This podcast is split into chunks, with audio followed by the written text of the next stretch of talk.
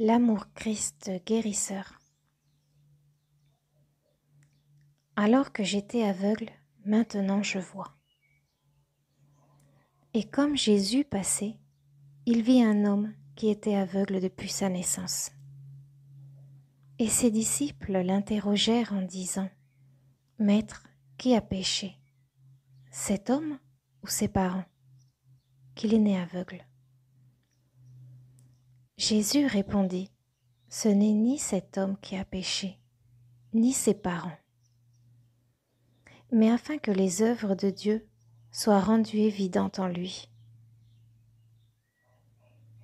Je dois accomplir les œuvres de celui qui m'a envoyé pendant qu'il fait jour.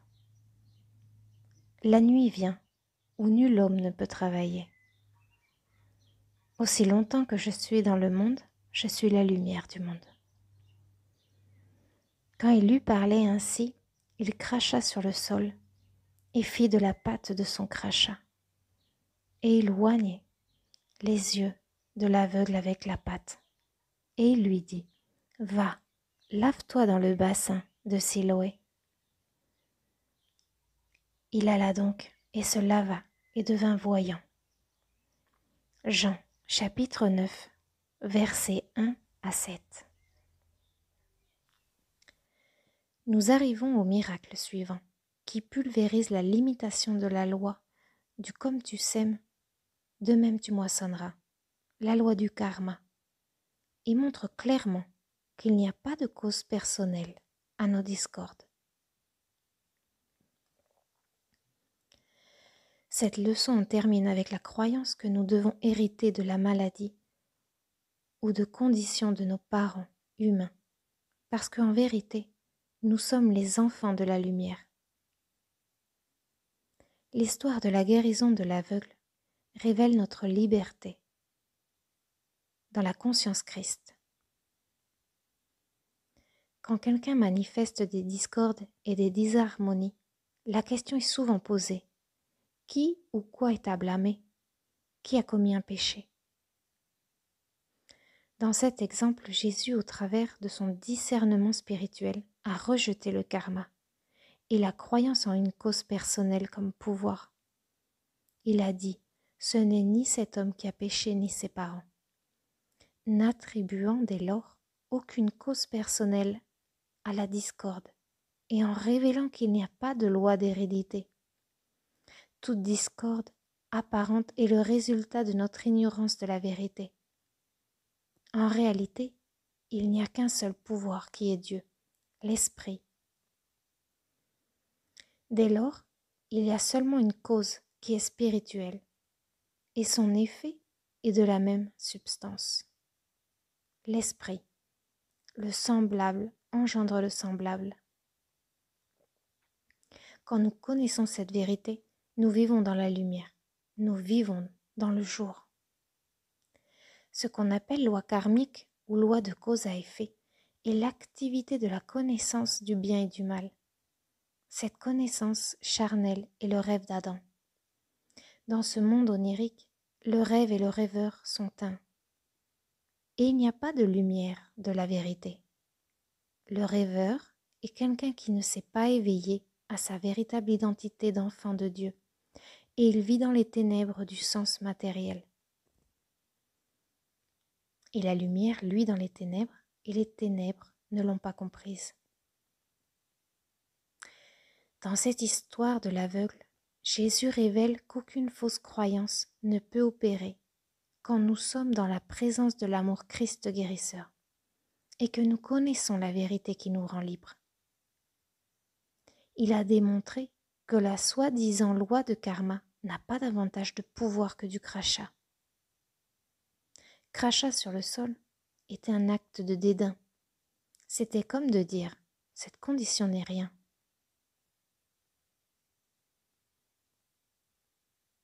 C'est une autre dimension de la conscience, invisible au sens physique, qu'on appelle le royaume de Dieu.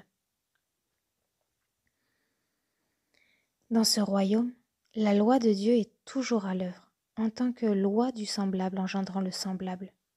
C'est la volonté de Dieu que cette loi d'amour agisse comme lumière engendrant la lumière. lumière se manifestant en tant qu'être illuminé, être accompli.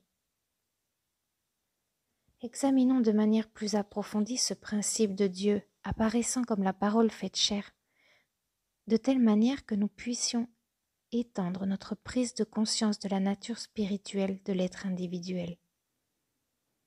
Quand nous réalisons que Dieu apparaît en tant qu'être individuel, éclairant le monde au travers de sa progéniture, nous sommes en train de vivre dans la lumière de la divine conscience qui inclut tout, anime et soutient tout et tout. Quand nous reconnaissons moi et mon Père sommes un, nous sommes en train de reconnaître que la parole est faite chair, que Dieu est en train d'apparaître en tant qu'être omniprésent. En outre, Dieu est perpétuellement en train de dire à son enfant, Fils, tu es toujours avec moi et tout ce que j'ai à toi. Quand nous reconnaissons que la terre est au Seigneur et tout ce qu'elle contient, cette totalité doit inclure le soleil, la lune, les planètes, le temps qu'il fait, le climat, le poisson de la mer, l'oiseau dans l'air, et tout le monde qui marche sur la terre. Tout ce que Dieu a créé au commencement est omniprésent, maintenant dans la conscience et en tant que conscience. Quelle est alors notre réalisation? Nous réalisons la réalité dynamique de la conscience se dévoilant et se révélant en tant que toute création. Tout étant compris dans la lumière de je suis ce je suis. Qui suis-je? Je suis esprit, conscience. Je suis ce que je suis l'image et ressemblance de Dieu, vie, vérité et amour. Ceci est l'invisible réalité de mon être. La conscience spirituelle se manifeste en tant qu'être spirituel individuel, bien qu'invisible. L'être incorporel n'est pas le corps ou le monde nous voyons avec notre vue humaine, mais il prend forme en tant que corps incorporel. Il est l'homme incorporel, incluant l'univers dans toute sa totalité. Lorsque nous étendons notre prise de conscience de cette vérité, nous émergeons dans notre sens limité de la vie pour pénétrer dans la vie éternelle. Ne capter qu'un aperçu de cette réalité nous permet, d'être absent du corps et d'être présent avec le Seigneur. La lumière dissipe le cadre de référence limité de notre être, considéré comme une personnalité, et amène à notre conscience la nature infinie de l'être individuel, en tant que présence du Seigneur. Notre conscience réalisée de l'unicité et de la totalité infinie de la vie opère comme la lumière du monde. Jésus avait cette réalisation profonde de Dieu, apparaissant en tant qu'être individuel, et c'est pourquoi il a pu accomplir ces nombreuses œuvres grandioses. Il a révélé que Dieu est le seul Père, et que dès lors nous n'héritons que des qualités de Dieu. Il savait que l'homme qui était né aveugle n'était pas quelqu'un du dehors, dans le temps et l'espace, qu'il fallait guérir, mais qu'en réalité, il était l'enfant sacré de Dieu, venant à l'attention de l'Esprit pour être identifié. Il savait que cet homme se voyait de manière incorrecte, qu'il s'identifiait à la mortalité. Il savait que la soi-disant loi de cause et effet, ou la loi d'hérédité, restreignait la vision de l'homme, de sorte qu'il était aveugle à sa véritable identité spirituelle cette conception fausse, résultant d'une fausse perception, fut corrigée par la présence de l'amour Christ guérisseur. Il y a de nombreuses années, alors que je me préparais à partir en Europe pour une tournée d'enseignement, j'ai médité et prêté l'oreille à une orientation intérieure. La question qui se posait à moi était quelle est la vérité la plus importante qui puisse être communiquée au cours de ce voyage? Si une seule idée spirituelle est communiquée à la conscience humaine, quelle idée pourrait le mieux libérer les étudiants du sens matériel? J'ai médité et écouté, et la petite voix tranquille, qui est l'instructeur suprême en nous, m'a dit N'appelle ton Père aucun homme sur la terre. Matthieu, verset 23, 9. Si dix hommes et femmes justes pouvaient méditer sur cette idée spirituelle, elle pénétrerait dans la conscience humaine et le cordon ombilical de toute conception fausse serait coupé. Cette vérité spirituelle unique avec laquelle on vivrait commencerait à dissoudre tout sens matériel de bigoterie et de parti pris, toute inhumanité de l'homme envers l'homme elle apporterait la véritable égalité, dissolvant tous les conflits raciaux et la dissension entre masculinité et féminité.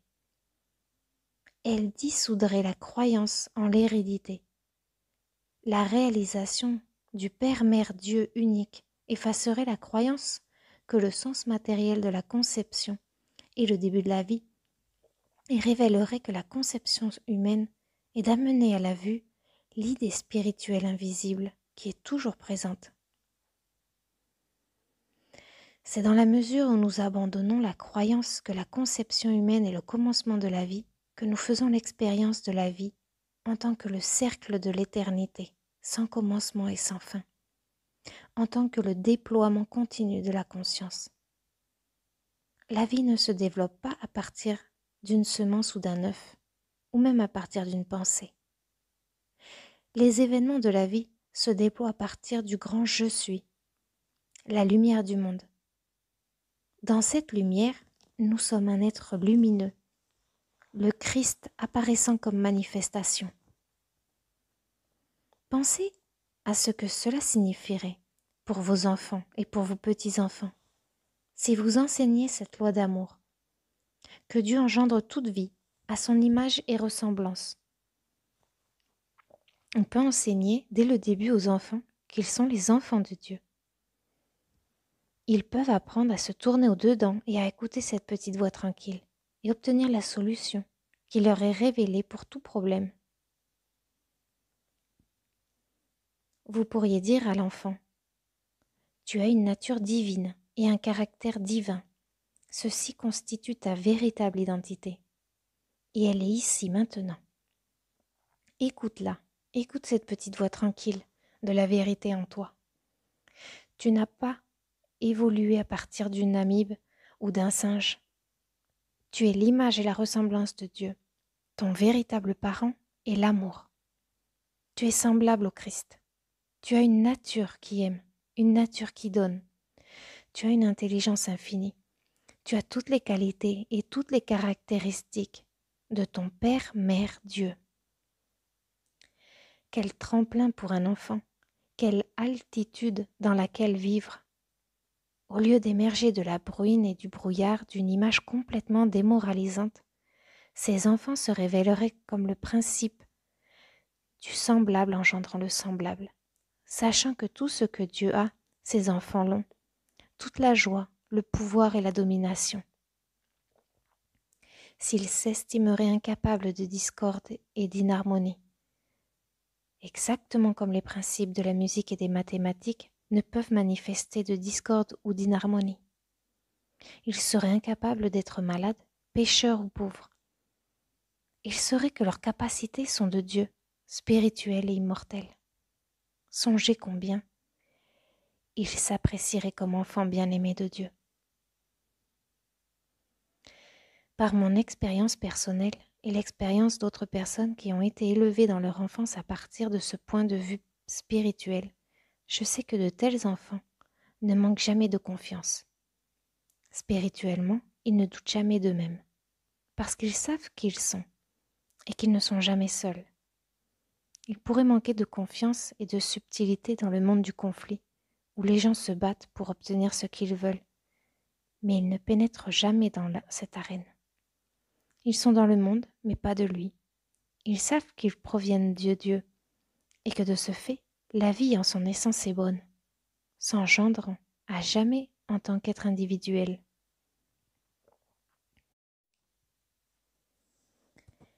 La vie est une aventure, c'est une joie. Les problèmes et les tentations n'apparaissent que pour disparaître, parce que nous ne leur donnons pas de pouvoir en aurant Dieu, l'amour comme le seul pouvoir. Les problèmes sont pour nous des occasions d'exercer nos capacités spirituelles et pour utiliser les talents spéciaux avec lesquels nous sommes venus dans le monde afin de les distribuer, répondant avec grâce aux défis que nous devons tous affronter, afin de démontrer notre but divin. Pour l'enfant de Dieu, il n'y a jamais la pensée de rechercher la mort comme échappatoire aux défis de la vie il existe plutôt un entrain pour la vie, parce que les enfants de Dieu fonctionnent à partir du principe d'autocomplétude en Dieu, et ils savent que les défis de la croissance sont affrontés par la grâce. Jésus parle de la joie de la vie spirituelle, alors que nous demeurons dans l'amour. Comme le Père m'a aimé, de la même manière je vous ai aimé. Persistez dans mon amour. Si vous gardez mes commandements, vous demeurerez dans mon amour, de la même manière que j'ai gardé les commandements de mon Père et que je demeure dans son amour. Ces choses, je vous les ai dites, afin que ma joie demeure en vous, et que votre joie soit parfaite. Jean, verset 15, 9 à 11. Quel merveilleux héritage on nous a donné. La seule exigence pour faire l'expérience d'une vie pleine de joie consiste pour nous à vivre consciemment dans l'amour omniprésent. Nous sommes ici pour avoir une vie pleine d'entrain, débordante de saveur. Dans l'Écriture, on dit Oh, goûtez et voyez que Dieu est bon. Psaume 34, 8. Goût de la vie dans toutes ses bontés. Si nous dépendons des choses extérieures pour notre satisfaction, nous violons le principe d'unicité, parce que dans l'unicité, nous sommes autocomplets en Dieu. Nous repartons souvent pour le royaume de Dieu au-dedans, où nous demeurons dans la parole et laissons la parole demeurer en nous. Et la vision intérieure, notre perception spirituelle, révèle notre union indestructible avec Dieu. Quand nous allons au-delà des mots et des pensées et sommes capables de nous reposer dans le silence de l'être, nous réalisons que nous sommes déjà entiers et complets et que nous n'avons nul besoin de nous battre à l'aide de n'importe quel effort extérieur. Le Christ Jésus a dit, Mes moutons entendent ma voix, et je les connais et ils me suivent. Est-ce que vous écoutez la voix du Christ au-dedans, le bon berger, vous permettant d'être conduit dans les sentiers de la droiture? Est-ce que vous vivez sous son contrôle et sa conduite? Est-ce que vous vous soumettez chaque jour, tel un enfant obéissant à la volonté divine? En cherchant la volonté de Dieu par la contemplation, la méditation et la prière, nous faisons l'expérience du royaume de Dieu au-dedans quand nous nous identifions à la lumière de Je suis, qui par grâce est déjà au-dedans de nous, nous faisons la connaissance de notre intégrité spirituelle. Nous vivons et nous travaillons dans la lumière du jour, qui automatiquement dissout les barrières restrictives du sens matériel, telles que la croyance dans le karma. Cette lumière au-dedans fait germer toute la vérité que nous avons considérée et étudiée et ces idées spirituelles se dévoilent et fleurissent. Nous voyons la paille et le superflu disparaître dans cette éclatante lumière de l'amour, et tout ce qui reste, c'est l'essence de la fleur, le parfum de l'âme. Je suis la lumière du monde, celui qui me suit ne marchera pas dans les ténèbres, mais il aura la lumière de la vie. Un individu qui réalise cette vérité et vit dans la conscience filiation est la lumière du monde. Afin que le Fils de Dieu soit dans le monde, il faut qu'il y ait un fils de l'homme actif dans la vérité et dans l'amour, car autrement la lumière n'a pas d'accès dans la scène humaine. Je suis venu comme une lumière dans le monde. Je connais la vérité, qu'il n'y a qu'un seul monde, un univers spirituel, peuplé par les enfants de Dieu. Je vis dans la lumière, et de cette manière je vois l'amour partout. La lumière a guéri ma cécité, révélant la création spirituelle dans toute sa lumineuse perfection. À présent, je vois avec la perception spirituelle et je suis libre.